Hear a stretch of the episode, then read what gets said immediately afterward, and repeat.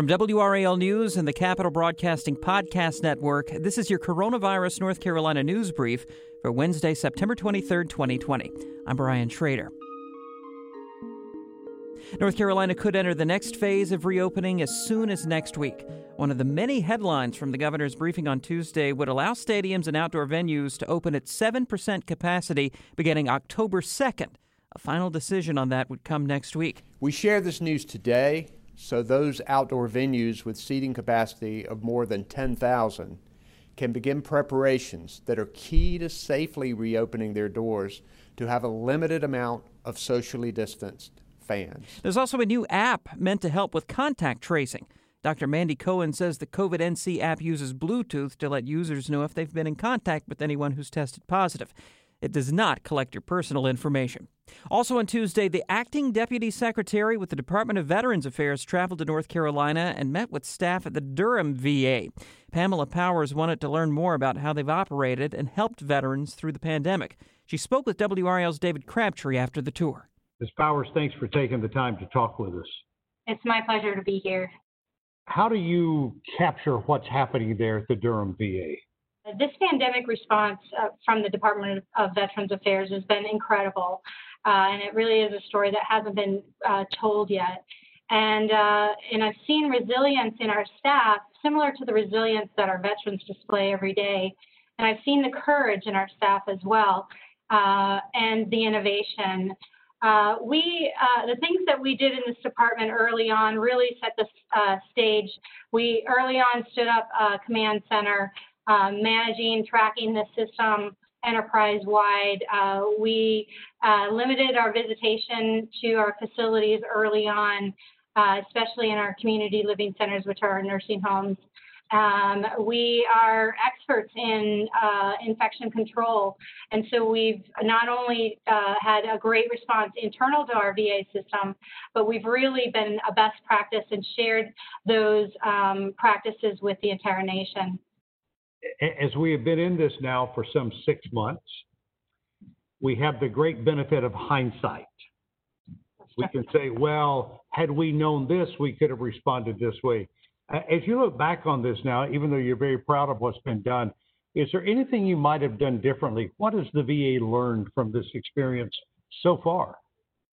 So there's a lot of lessons learned. Uh, but the one great thing about uh, this uh, integrated system of uh, care that we provide. We have 170 hospitals around the nation.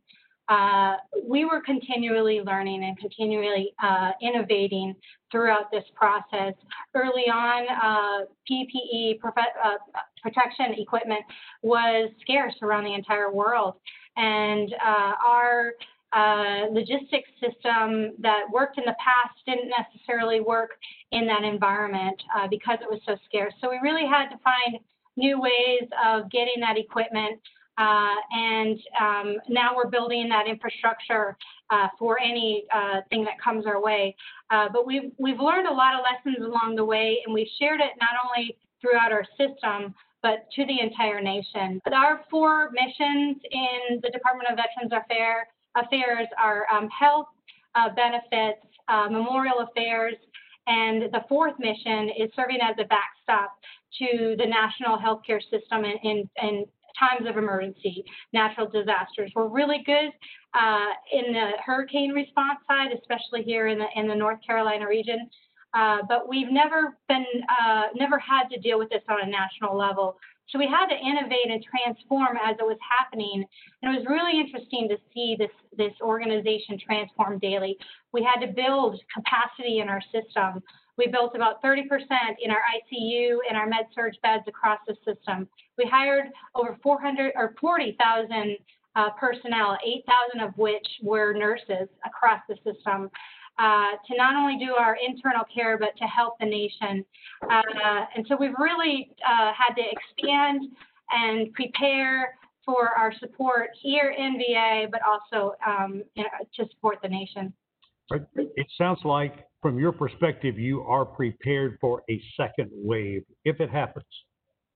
Most definitely. Uh, well, we continue to uh, analyze this. We've we've got a lot of focus on uh, areas around the entire nation.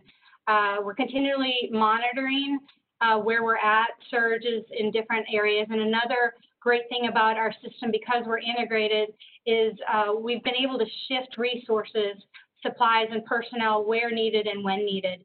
And one thing also that I would like to mention is we've stood up centers uh, for our supplies. We've built capacity in our supplies, so so we're ready for anything that comes our way as well.